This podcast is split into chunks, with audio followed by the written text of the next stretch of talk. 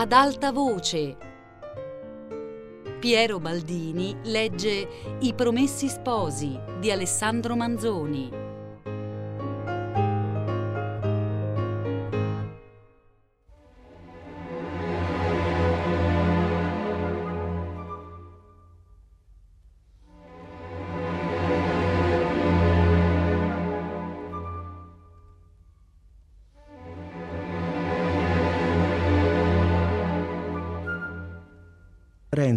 Voltò le spalle a quei tristi oggetti e si incamminò prendendo per punto di mira la macchia biancastra sul pendio del monte, finché trovasse qualcheduno da farsi insegnare la strada giusta.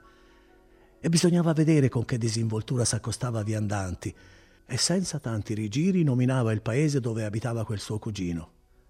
Dal primo a cui si rivolse seppe che gli rimanevano ancora nove miglia da fare. Quel viaggio non fu lieto senza parlare dei guai che Renzo portava con sé. Il suo occhio veniva ogni momento rattristato da oggetti dolorosi, da quali dovette accorgersi che troverebbe nel paese in cui si inoltrava la penuria che aveva lasciata nel suo.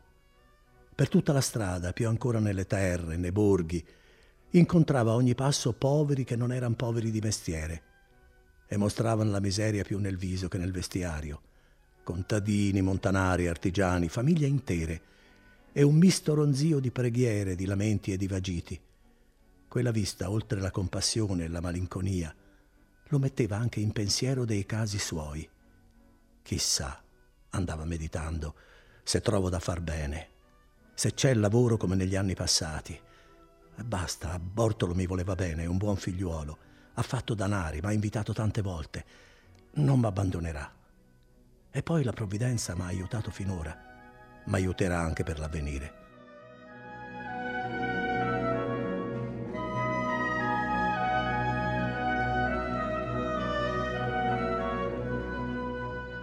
Intanto l'appetito, risvegliato già da qualche tempo, andava crescendo di miglio in miglio.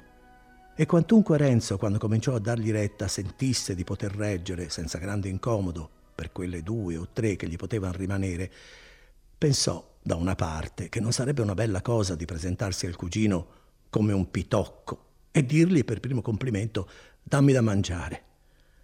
Si levò di tasca tutte le sue ricchezze, le fece scorrere su una mano, tirò la somma. Non era un conto che richiedesse una grande aritmetica, ma però c'era abbondantemente da fare una mangiatina. Entrò in un'osteria a ristorarsi lo stomaco e infatti pagato che ebbe gli rimase ancora qualche soldo. Nell'uscire vide accanto alla porta che quasi vi inciampava, sdraiate in terra più che sedute due donne, una attempata, un'altra più giovane con un bambino, che dopo aver succhiata invano l'una e l'altra mammella, piangeva, piangeva, tutti del color della morte, e ritto vicino a loro un uomo, nel viso del quale nelle membra si potevano ancora vedere i segni di un'antica robustezza, domata e quasi spenta dal lungo disagio. Tutte e tre stesero la mano verso colui che usciva con passo franco e con l'aspetto rianimato. Nessuno parlò. Che poteva dir di più una preghiera? La c'è la provvidenza, disse Renzo, e cacciata subito la mano in tasca la votò di quei pochi soldi. Li mise nella mano che si trovò più vicina e riprese la sua strada. La refezione e l'opera buona giacché anche composti d'anima e di corpo, avevano riconfortati e rallegrati tutti i suoi pensieri. Certo, dall'essersi spogliato così degli ultimi denari, gli era venuto più di confidenza per l'avvenire che non gliene avrebbe dato il trovarne dieci volte tanti. Perché se a sostenere in quel giorno quei poverini che mancavano sulla strada, la provvidenza aveva tenuto in serbo proprio gli ultimi quattrini di un estraneo fuggitivo, incerto anche lui del come vivrebbe, chi poteva credere che volesse poi lasciare in secco colui del quale s'era servita a ciò e a cui aveva dato un sentimento così vivo di se stessa, così efficace, così risoluto? Questo era ad un passo il pensiero del giovine, però men chiaro ancora di quello che io abbia saputo esprimere. Nel rimanente della strada, ripensando a casi suoi, tutto gli si spianava. La carestia doveva poi finire, e tutti gli anni si miete. Intanto aveva il cugino Bortolo e la propria abilità. Aveva per di più a casa un po' di danaro che si farebbe mandar subito. Con quello alla peggio camperebbe giorno per giorno finché tornasse l'abbondanza. Ecco poi tornata finalmente l'abbondanza. Proseguiva Renzo nella sua fantasia. Rinasce la furia dei lavori, i padroni fanno a gara per avere degli operai milanesi, che sono quelli che sanno bene il mestiere. Gli operai milanesi alzano la cresta, chi vuole gente abile bisogna che la paghi. Si guadagna da vivere per più d'uno e da mettere qualcosa da parte e si fa scrivere alle donne che vengano. E poi perché aspettar tanto? Non è vero che con quel poco che abbiamo in serbo si sarebbe campati là anche quest'inverno. Così camperemo qui. Ah, decurati, ce n'è per tutto. Vengono quelle due care donne, si mette su casa. Che piacere andar passeggiando su questa stessa strada tutti insieme, andar fino all'Adda in baroccio e far merenda sulla riva, proprio sulla riva, e far vedere alle donne il luogo dove mi sono imbarcato, il prunaio da cui sono sceso, quel posto dove sono stato a guardare se c'era un battello.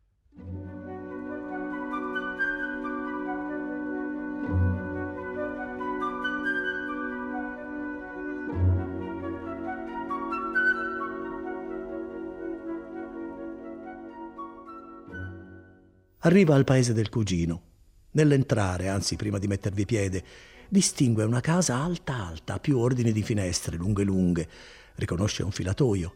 Entra, Domanda ad alta voce tra il rumore dell'acqua cadente e delle rote se stia lì un certo Bortolo Castagneri. Il signor Bortolo? Eccolo là. Signore, buon segno, pensa Renzo. Vede il cugino, gli corre incontro. Quello si volta, riconosce il giovine che gli dice: Son qui. Un oh di sorpresa, un alzar di braccia, un gettarsele al collo scambievolmente. Dopo quelle prime accoglienze, Bortolo tira il nostro giovine lontano dallo strepito degli ordigni e dagli occhi dei curiosi in un'altra stanza e gli dice: Ti vedo volentieri, ma sei un benedetto figliuolo, t'avevo invitato tante volte, non sei mai voluto venire. Ora arrivi in un momento un po' critico. Se te lo devo dire, non sono venuto via di mia volontà, disse Renzo, e con la più gran brevità, non però senza molta commozione, gli raccontò la dolorosa storia. Eh, un altro par di maniche, disse Bortolo. Oh, povero Renzo, ma tu hai fatto capitale di me e io non t'abbandonerò. Veramente ora non c'è ricerca d'operai, anzi, appena appena ognuno tiene i suoi per non perderli e disviare il negozio. Ma il padrone mi vuol bene e ha della roba. E a dirtela in gran parte la deve a me, senza vantarmi. Lui il capitale e io quella poca abilità. Sono il primo lavorante, sai. E poi a dirtela sono il factotum. Povera Lucia Mondella. Me ne ricordo come se fosse ieri una buona ragazza, sempre la più composta in chiesa. E quando si passava da quella sua casuccia. Mi par di vederla, quella casuccia, appena fuori del paese, con un bel fico che passava il muro. No, no, non ne parliamo. Volevo dire che quando si passava da quella casuccia sempre si sentiva quell'aspo che girava, girava, girava e quel Don Rodrigo. Già, anche al mio tempo era per quella strada, ma ora fa il diavolo affatto a quel che vedo, finché Dio gli lascia la briglia sul collo. Dunque, come ti dicevo, anche qui si patisce un po' la fame. A proposito, come stai d'appetito? Ho mangiato poco fa per viaggio. E a Danari come stiamo? Renzo stese una mano, l'avvicinò alla bocca e vi fece scorrer sopra un piccol soffio. Non importa, disse Bortolo, ne ho io. E non ci pensare che presto presto cambiandosi le cose, se Dio vorrà, me li renderai e te ne avanzerà anche per te. Ho qualcosa a casa e me li farò mandare. Va bene, e intanto fa conto di me. Dio mi ha dato del bene perché faccia del bene, e se non ne fo ai parenti e agli amici, a chi ne farò? L'ho detto io della provvidenza, esclamò Renzo stringendo affettuosamente la mano al buon cugino. Dunque, riprese questo, in Milano hanno fatto tutto quel chiasso. Mi paiono un po' matti coloro. Già ne era corsa la voce anche qui, eh, ma voglio che tu mi racconti poi la cosa più minutamente. Eh, eh, ne abbiamo delle cose da discorrere. Qui però, vedi, la va più quietamente e si fanno le cose con un po' più di giudizio. La città ha comprato duemila somme di grano da un mercante che sta a Venezia, grano che viene di Turchia. Ma quando si tratta di mangiare, la non si guarda tanto per il sottile. Ora senti un po' cosa nasce nasce che i rettori di Verona e di Brescia chiudono i passi e dicono di qui non passa grano. Che ti fanno i bergamaschi? Spediscono a Venezia Lorenzo Torre, un dottore, ma di quelli. È partito in fretta, si è presentato al doge e ha detto Che idea è venuta a quei signori rettori? Ma un discorso, un discorso, dicono, da dare alle stampe. Cosa vuol dire avere un uomo che sappia parlare? Subito un ordine che si lasci passare il grano. E i rettori non solo lasciarlo passare, ma bisogna che lo facciano scortare. Ed è in viaggio. E si è pensato anche al contado. Giovan Battista Biava, nunzio di Bergamo in Venezia, un uomo anche quello, ha fatto intendere al Senato che anche in campagna si pativa la fame e il Senato ha concesso 4.000 staia di miglio. Anche questo aiuta a far pane. E poi, lo vuoi sapere? Se non ci sarà pane, mangeremo del companatico. Eh, il Signore mi ha dato del bene, come ti dico. Ora ti condurrò dal mio padrone. Gli ho parlato di te tante volte e ti farà buona accoglienza. Un buon bergamascone all'antica, eh, un uomo di cuor largo. Veramente ora non t'aspettava, ma quando sentirà la storia... E poi gli operai sa tenerli di conto perché la carestia passa e il negozio dura. Ma prima di tutto bisogna che t'avverta d'una cosa. Sai come ci chiamano in questo paese noi altri dello Stato di Milano? Come ci chiamano? Ci chiamano Baggiani. Ah, non è un bel nome. Tant'è. Chi è nato nel milanese e vuol vivere nel bergamasco, bisogna prenderselo in santa pace. Per questa gente dar del baggiano a un milanese è come dar dell'illustrissimo a un cavaliere. Eh, lo diranno, mi immagino, a chi se lo vorrà lasciar dire. Figliuolo mio, se tu non sei disposto a succiarti del baggiano a tutto pasto, non fare conto di poter vivere qui. Bisognerebbe essere sempre col coltello in mano. E quando supponiamo tu ne avessi ammazzati due, tre, quattro, verrebbe poi quello che ammazzerebbe te. E allora che bel gusto di comparire al tribunal di Dio con tre o quattro omicidi sull'anima. E un milanese che abbia un po' di... E qui picchiò la fronte col dito, come aveva fatto nell'osteria della luna piena. Voglio dire uno che sappia bene il suo mestiere. Tutt'uno, qui è un baggiano anche lui. Sai come dice il mio padrone quando parla di me coi suoi amici? Quel baggiano è stato la man di Dio per il mio negozio. Se non avessi quel baggiano sarei ben impicciato. L'è usanza così. L'è un'usanza sciocca. E vedendo quello che sappiamo fare, che finalmente chi ha portata qui quest'arte e chi la fa andare siamo noi, possibile che non si siano corretti? E finora no. Col tempo può essere. I ragazzi che vengono su.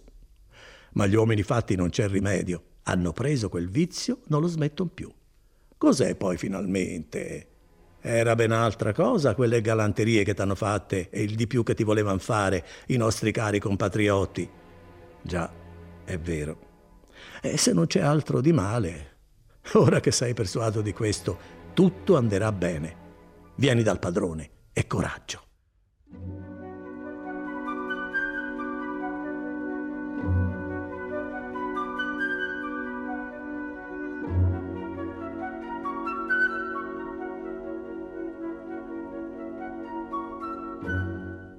Tutto infatti andò bene e tanto a seconda delle promesse di Bortolo che crediamo inutile di farne particolar relazione. E fu veramente provvidenza, perché la roba e i quattrini che Renzo aveva lasciati in casa. Vedremo or ora quanto fosse da farci assegnamento.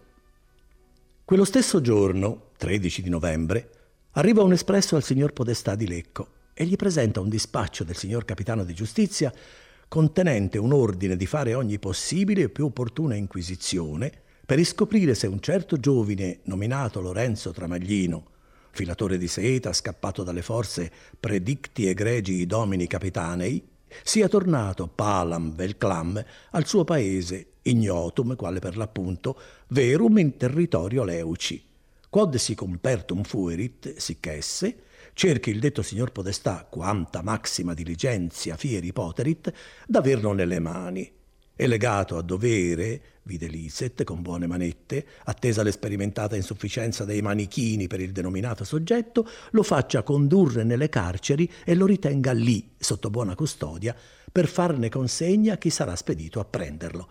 E tanto nel caso del sì come nel caso del no, accedatis ad domum predicti Laurenzi Tramalini, et facta debita diligentia quid quid ad rem repertum fuerit auferatis et informationes de illius prava qualitate vita et complicibus summatis e di tutto il detto e il fatto, il trovato, il non trovato, il preso e il lasciato, diligenter referatis.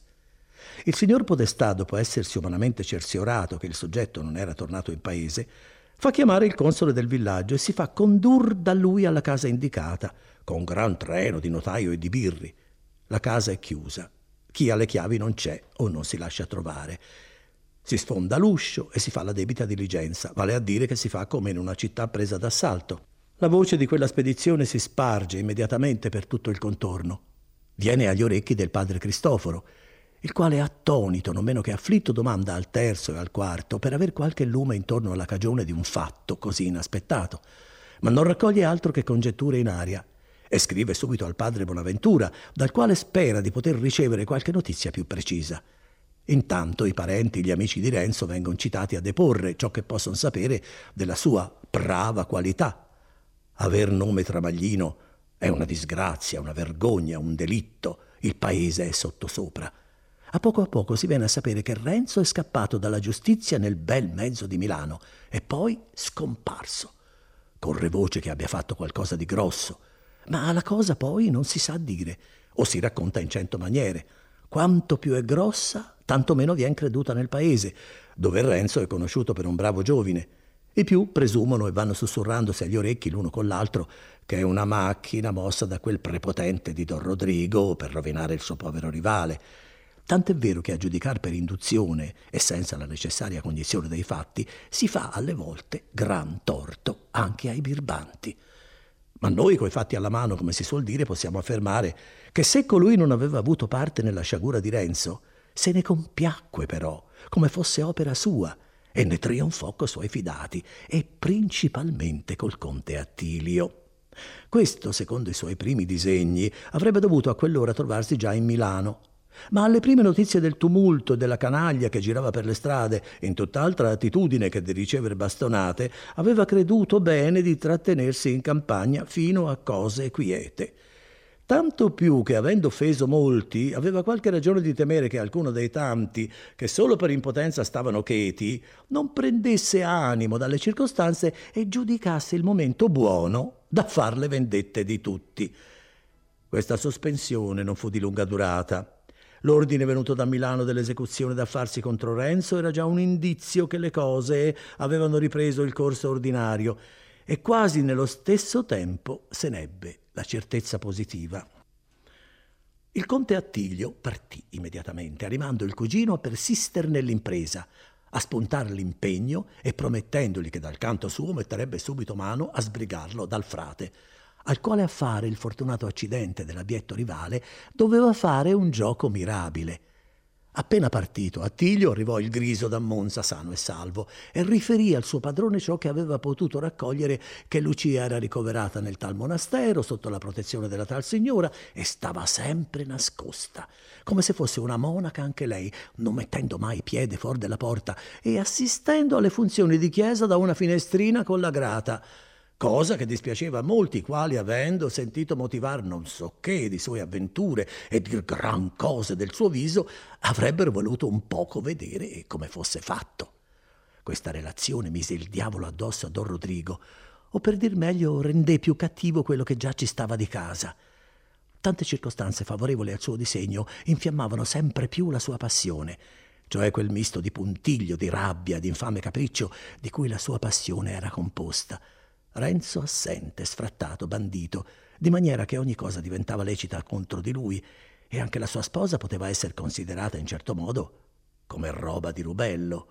Il solo uomo al mondo che volesse potesse prendere le sue parti e fare un rumore da essere sentito anche lontano e da persone alte, l'arrabbiato frate tra poco sarebbe probabilmente anche lui fuori del caso di nuocere.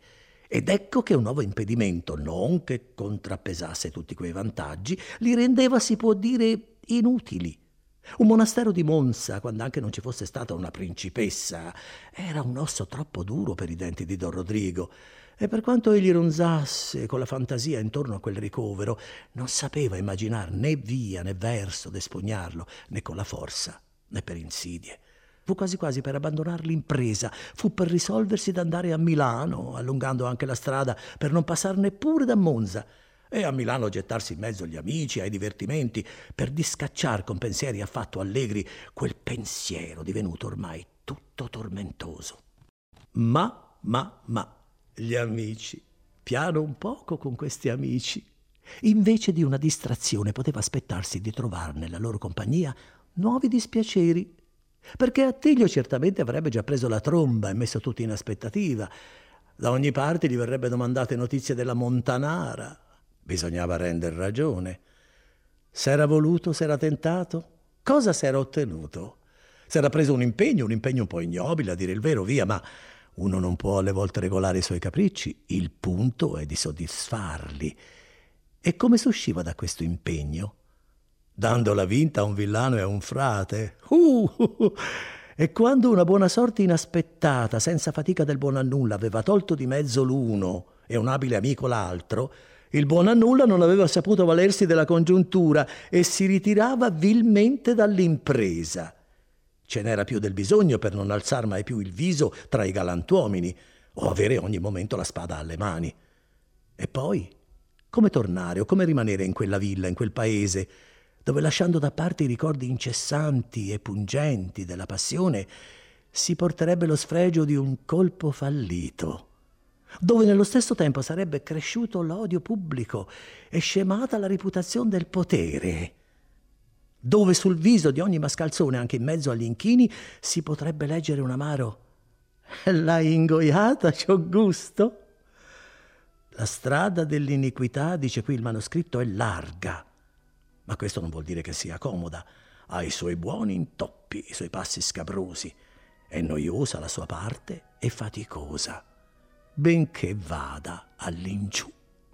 A Don Rodrigo, il quale non poteva uscirne, né dare addietro, né fermarsi, e non poteva andare avanti da sé, veniva bensì in mente un mezzo con cui potrebbe ed era di chiedere l'aiuto di un tale, le cui mani arrivavano spesso dove non arrivava la vista degli altri, un uomo o un diavolo, per cui la difficoltà delle imprese era spesso uno stimolo a prenderle sopra di sé. Ma questo partito aveva anche i suoi inconvenienti e i suoi rischi, tanto più gravi quanto meno si potevano calcolare prima, giacché nessuno avrebbe saputo prevedere fin dove andrebbe una volta che si fosse imbarcato con quell'uomo. Potente ausiliario, certamente, ma non meno assoluto e pericoloso condottiere. Tali pensieri tennero per più giorni Don Rodrigo tra un sì e un no, l'uno e l'altro più che noiosi. Venne intanto una lettera del cugino, la quale diceva che la trama era ben avviata. Poco dopo il baleno scoppiò il tuono. Vale a dire che una bella mattina si sentì che il padre Cristoforo era partito dal convento di Pescarenico. Questo buon successo così pronto, la lettera d'Attilio che faceva un gran coraggio e minacciava di gran canzonature, fecero inclinar sempre più Don Rodrigo al partito rischioso. Ciò che gli diede l'ultima spinta fu la notizia inaspettata che Agnese era tornata a casa sua. Un impedimento di meno vicino a Lucia rendiamo conto di questi due avvenimenti, cominciando dall'ultimo.